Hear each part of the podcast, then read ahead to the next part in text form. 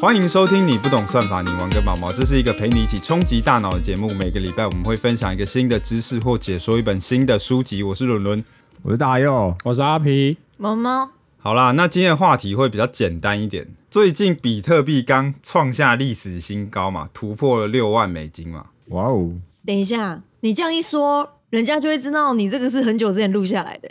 没关系，哦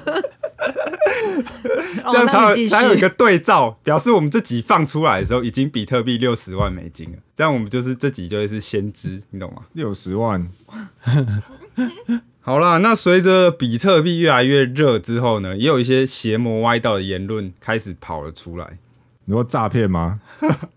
对诈骗啊，或者是一些说法。那我们今天要来等一下，你还不够邪魔歪道吗？有我们也是比更邪邪魔歪道之一。啊。哎、没有我们哦，只有他，好 只有他。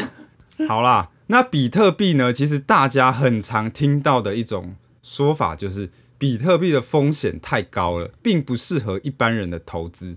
那我们今天就是要来反驳这种说法，而且要来说为什么这样的说法其实是一种不够完整，而且是对于风险跟报酬有一点天真的理解。这样，好，那我们首先来讲一个神人的故事——纳西姆。哪位啊？谁谁？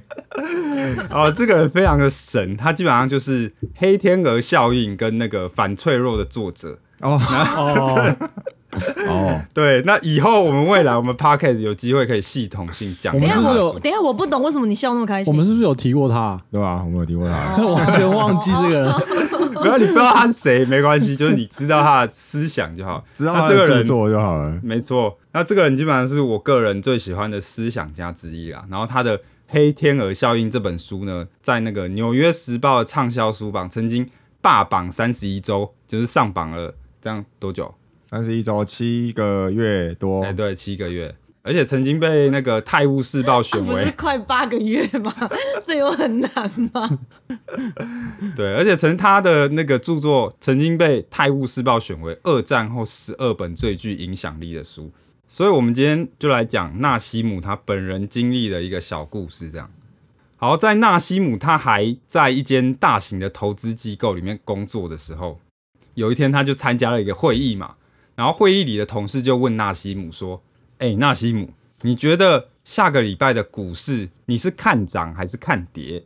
然后纳西姆就说：“呃，我觉得上涨的几率比较高。”然后这时候他又有另外一个同事说了：“诶，可是纳西姆，我发现你大量的在放空标普五百指数，诶，所以说你现在是改变你的看法了吗？因为你原本是放空嘛，然后你现在又说你是看涨股市。”然后纳西姆又接着说：“没有，我确实是看涨股市，可是我放空股市并没有错，而且我还打算继续放空。”然后这时候同事就有一些搞不懂了，同事好像听不懂他在讲什么，然后有一些同事还笑了出来，这样。然后这时候策略师也听不太懂，策略师就问纳西姆说：“哎，所以纳西姆，你到底是看涨股市还是看跌股市？”这时候纳西姆就说呢，其实他并不太懂所谓的看涨或是看跌股市是什么意思。其实你在考虑股市的时候，你要连带期望值一起考进考虑进去。因为纳西姆的想法是这样，他认为下个礼拜有百分之七十的几率股市会上涨，那只有百分之三十的几率股市会下跌。可是股市上涨，它大概只会涨一趴。那如果股市下跌的话，它有可能会下跌到十趴。所以也就是说，虽然股市上涨的几率比较高，可是你放空股票的期望值是比较高的。这边有听得懂吗？反正就是它的获利很大，尽管它几率很低，但是乘起来值可能还比几率小，但是获利也小还要大。然后我简单用一个赌徒的例子讲，你你们大家就听得懂了。啊假设我今天要跟你，对我今天要跟一个赌局说，哎、我们来那个一到十猜一个数字，你写一个数字，然后我来猜一到十这样。好，我写好了。那如果我猜错的话，我就给你一块钱；那我猜对的话，你要给我一百块这样。哦，我猜错的几率是比较高的哦。可是要是我猜对了，你要给我一百块。所以如果是你的话，你一定不想参加这个赌局嘛？嗯因为虽然说你赢的几率很高，可是你一旦输了，你会赔比较多钱。你的期望值其实是负的。嗯，所以纳西姆他其实就是在讲说，有很多专业的投资人其实连这件事情都搞不懂。他们在看股票的涨跌或是一些市场的涨跌的时候，很常只有考虑到几率，可是其实你要想的是期望值。可是期望值本身不就隐含着几率吗？应该说，期望值它是你几率，然后你考虑到它的报酬嘛，你还要考虑到它的报酬的多寡嘛。对啊，所以其实，如果你的高风险的意思是这个东西的获利几率比较低的话，那其实这样的东西并不一定不值得投资哦。因为有些东西它虽然获利的几率比较低，可是它一旦获利，它的收益的上限是非常高的。但是你之前不是也讲过复利吗？如果你每一天呃低风险低报酬，你每天赚一点点，那你赚久了，不是也是一笔很可观的数字吗？哎，是啊，两种策略都对啊，只是复利也是一个想法。哎，是是是。所以简单来讲，就是当你在考虑一个东西值不值得投资的时候，你不是不一定只有考虑它的获利的几率，其实你要考虑期望值。就算一个投资的风险很高，可是只要它的下档的风险是有限，可是它的收益的上限是非常高的话，那还是有可能是一个很聪明的投资。如果以比特币来举例好了，比特币的风险高吗？我同意，比特币的风险真的蛮高的。可是它就不值得投资吗？其实倒不见得，因为你可以想象，持有比特币的下档风险是什么？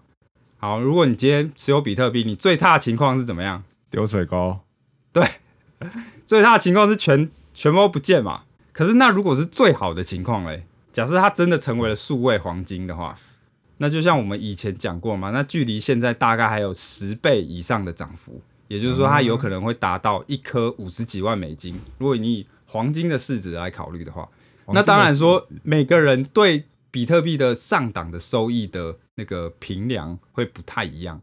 可是重点就是你在考虑说你要不要进行这个投资的时候，其实你要考虑到它的下档风险跟上档的收益。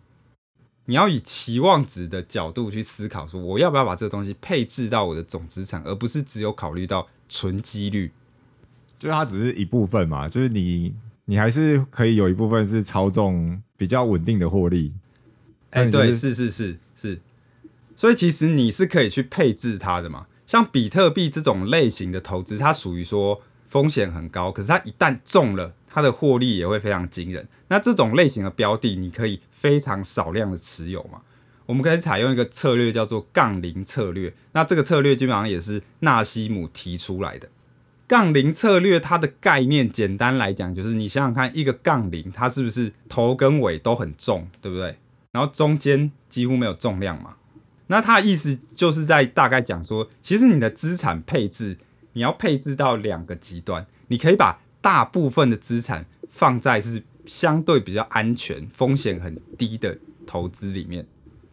那另一边很少量的资产，你可以放置风险比较高，可是，一旦它中的话，它的收益是非常惊人的。它用这种杠铃策略的方式来对抗，就是生活的不确定性，这样。所以，如果你从这个角度去思考说比特币的配置的话，那就像我们以前有讲过嘛，其实我会建议一般人非常少量的持有就好。你可以放你总资产的百分之一到百分之五，也就是说，对于普通人来讲，应该放个几万块台币就已经算是蛮多了。这样，那因为百分之一到百分之五的配置，其实就算它全部赔光了，它对于你的总资产的影响也不会到太大。可是万一它最后真的起飞，它被认可了，那就会对你的总资产产生非常大的报酬。这样，所以这就是为什么你的资产的配置要尽可能的比较多元化了。其实你资产全部都放法币也是会有风险嘛。就是新台币就会丢银行。对啊，因为你可以想象一个概念，说就是其实我们都会希望我们的购买力可以长久以来被保持，对不对？但是会通膨。对，或是你的价值。所以那现在重点就是，那你要把你的购买力放在什么样的载体上面？那如果我们一般人都不投资，以这类型的人来说的话，他等于就是把他的购买力放在法币的上面嘛。嗯，所以他其实某种程度来讲也是算是一种投资，只是他投资在法币上。那法币是一笔好的投资吗？其实，如果你以台湾的数据来看，近二十年好像购买力下降大概是十五趴，然后近四十年的话，大概下降了四十趴以上，你说近近多少年下降十五趴？十年？好像是二十年吧，如果没记错的话，这个资料我可以再补充在购买力 p a c k a g e 的说明。对，可是这这就代表新台币的购买力通膨吗通膨啊！通膨的意思，可是二十年前鸡排不是才三十块吗？现在要七十块，七十块，两倍便。便当啊，对啊，便当也是暴涨啊！便当以前啊以前科哎人家鸡排的 range 本来就很广哦。那不然科科学面哈，以前才五块，现在十一块现，在十块，十块哦，，seven seven 卖十二块，十一十二。对啊。对啊为什么要，去 seven 买科学面？很浪费钱呢。哎，以前科学面 seven 也才卖五块啊，真的哎，那是我国小的时候了，差不多吧。嗯跟养乐多一样。这样不到二十年呢，但是物价涨了不止十五，呃，不涨了不止十五，呃，十五趴哦。嗯，可能就是每个东西不太一样啊，可是平均来讲，可能大概是这样。对，购买力下降，但是物价涨得比你更快，比 你的薪水快。人家购购买力跟物价有什么关系？其实你可以想象说，如果下降四十趴，因为比方说是近四十年可能下降四十趴，意思就是你原本的一百块可以买到的东西一百颗苹果，那只剩下60四十年之后，你的一百块只可以买到六十颗苹果。所以其实你完全不投资的话，也是有风险，而且某种程度来讲，它也算是一种投资，等于说你投资了一个标的，然后这个标的在四十年后会赔掉百分之四十这样的意思啊。所以说大家才会去多元的配置自己的资产嘛，希望尽可能的保有自己的购买力，保有自己的资产的价值，这样。那如果被你这样一说，不就表示 都不投资的人其实是在赔钱的？呃，你可以这么理解啊，因为搞不好你四十年后你现在赚的钱就是等于是四十年后的一半而已啊，有没有？你们发现突然变从高薪工程师变成全家打工仔？哎、没有全没没有没有高薪工程师哦，但是有全家打工仔。哦哦哦，你说全家是那个全家？我想说你干嘛 干哎、嘛？我刚刚也以为是全家都变成打工仔的意思、然后你干嘛针对我们家人？你应该你应该讲全 seven 打工仔，你才打工仔，你全家打工仔。对啦，可是当然也不是说鼓励大家一定要投资嘛，因为你完全不投资等于是赔钱，可是你投资有可能赔更多。哎、呀，除了比特币，你们有有有做过其他这种杠铃策略的投资吗？其实我们录 podcast 就算是一种杠铃策略，哦，没有，我要讲，我我之前有一阵子，我跟我同事集资，我们每个礼拜都会买大乐透，每个礼拜啊，我觉得投资不错啊，我们我们持续很久，我们持续半年，然后呢每周两百块，中中多少？会有回本吗？你看没有，然 后他，所以我还在这边。重点是大乐透期望值是负的、欸，啊，是哦，啊，干废话，不然一定是负为什的？正正的话，为什么？正的话他们就不用赚钱啦。对啊，正的话就不用赚钱了。所以买大乐透是白痴哦。也不是啊，做公益啊，也不是啦，干嘛这样应该说你可以把那笔钱想成是一个刺激啊，就是这样。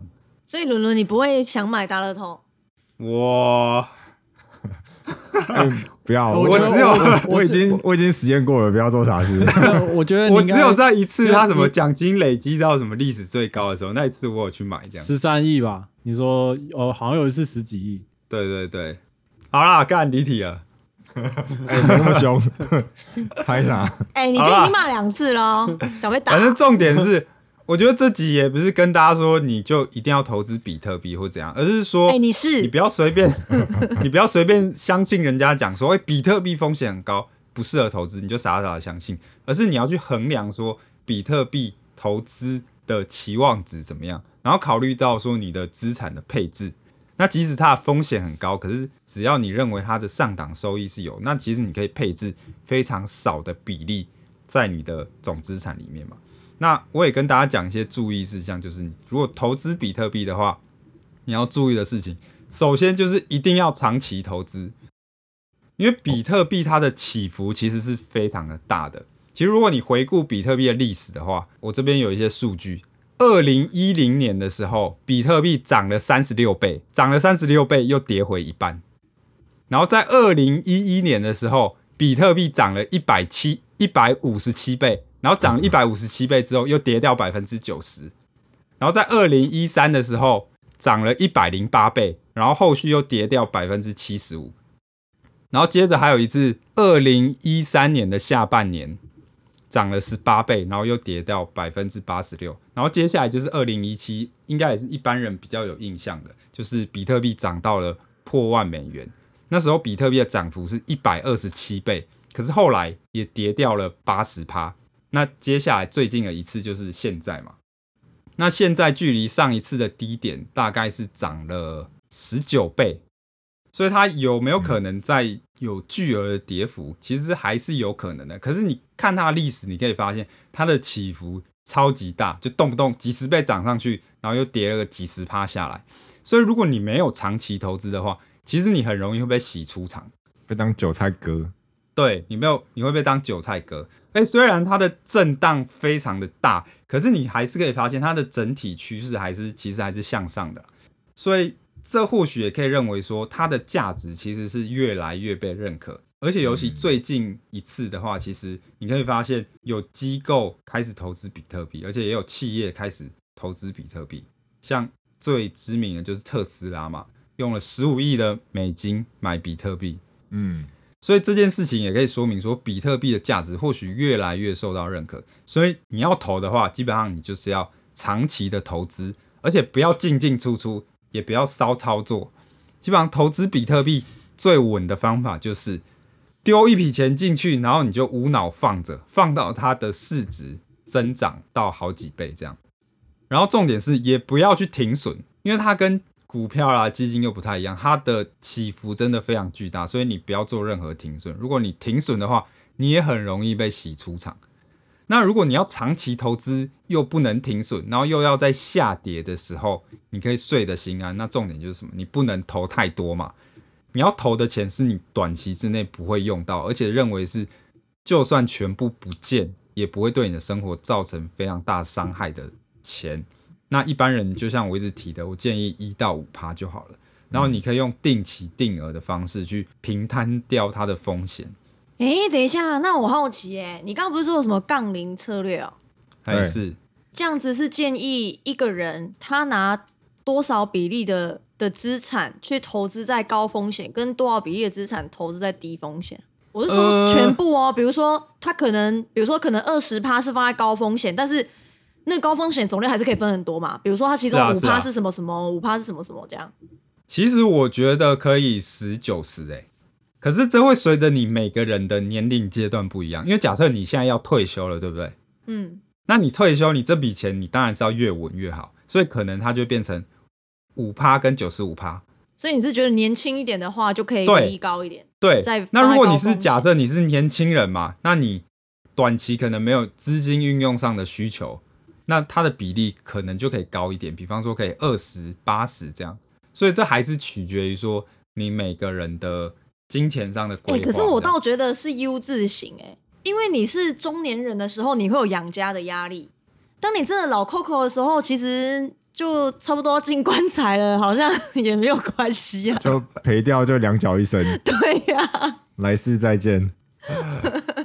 哎、可是老了没钱很痛苦哎、其实老了你要医疗的费用啊什么之类的没。有某个意思就是说你没钱你就就不要治疗了，就对，我的意思就是说，你可以直接 直接去苏州比较。比较没有遗憾。对啊你就你就花剩下钱去那个去去壮游，然后死在哪里也不那个，如果你要这么豁达也是可以 的。就就就哎、就是其实我我我我觉得他说十跟九十有点意外哎、我以为你是那种一百趴，阿走。一百趴有点太夸张了。其实我现在大部分资产都是放在高风险又高报酬的，可是真的对一般人，我会觉得十跟九十就好了，因为我的状况是完全跟一般人不一样。首先第一个，我爸妈你有富很有爸爸钱嘛，他们他们也没有，他们不需要我给他们钱，你所以你都不用，你每个月都没有固定拿钱给我给家里哦。没有啊。然后再来是我短期之内不会有结婚，然后我可能也不会生小孩，所以我哎预期上我也不会花到这。女朋友的妈妈，女朋友的妈妈，女朋友的妈女妈？这一集要听一下啊！对啊，然后再来是因为我们工程师，我们平常的月收入其实很高，所以其实我们平常手头上可以用的钱其实蛮多的，所以你要考量自己的状况。所以像我的状况，我会觉得目前把钱放在比较高风险的投资上面，这个是我觉得 OK 的，我愿意去赌赌看。可是我说的赌，你的兴趣吗？你说我吗？对啊，拿人生来当赌注，应该说不是兴趣吧？应该我觉得很少有人真的投资是兴趣的，大部分人都想还是想要说，为了你投资可以赚一点钱，然后去玩其他东西这样。是啊，反正我觉跟跟我得不太一样。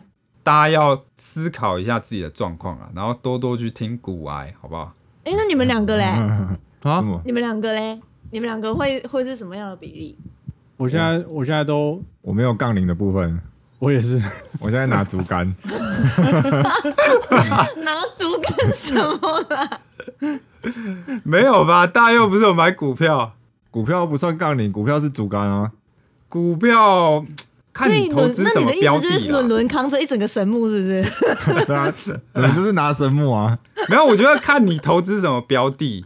就如果你投的是那种成长股或特斯拉，那个就算风险。我就是比较高的挑扁担的那个啦。所以你是不是等着看他被神木压死？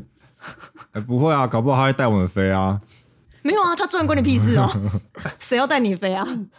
那我们就会开公司，他就是老板，哦，他他就是投资者，轮老板。其实，在座的各位都有杠铃了啦。我们做 podcast 就是一种杠铃策略嘛。我最终觉得好像竹竿，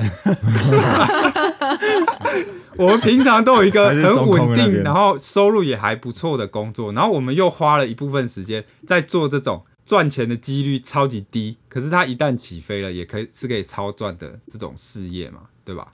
哦你现在的成本就变成是时间了。是是是是，嗯，所以我们也算是一种杠铃了。哎呦，你们两个很不认同哎、没有不认同啊没有不认同啊那。你刚刚 你不是、哎你你们一直嗯，啊那个一个说觉得是竹竿，曾经的乐透可能算吧。我们那半年的乐透，乐透算什么？算杠铃吗？我觉得算啊。可是你投不到十趴，哎、可是等一下我发现你我的们都、杠片比较薄而已啊。等一下，你们都误会我刚刚的问题。我意思是说，你们会愿意放多少比例？比如说，像他刚刚建议是十趴九十，然后他我觉得十趴九十蛮合理的啊。我我哦大概也是十趴啊嗯。啊我，我大佑嘞，我的话，我应该五趴吧。哎呦，大佑怎么更少？哎呦，大佑是保本你赚那么哦。多干嘛、啊，没有，大佑想要结婚啦，大佑要放结婚他想结婚？那五趴用来结婚呢？哎、那个成真，没有啊竹竿的部分就吃很饱啦。啊，成真女友，对大家有女友对兴趣欢迎寄信来我们的 podcast。高富帅哦。啊，要然后喜欢我们 podcast 的话，记得在 Apple Podcast 还有 Spotify 上面帮我们点赞，然后有任何问题也可以私讯到我们的 FB 粉专，包括想认识大佑的。对，要记得附照片。好，那今这就是今天的全部内容，你们有要补充的吗？没有没有，好，那就大佑要补充见条件啊，没有啊，大家快寄信，欢迎来信，大家拜拜。拜拜拜拜拜。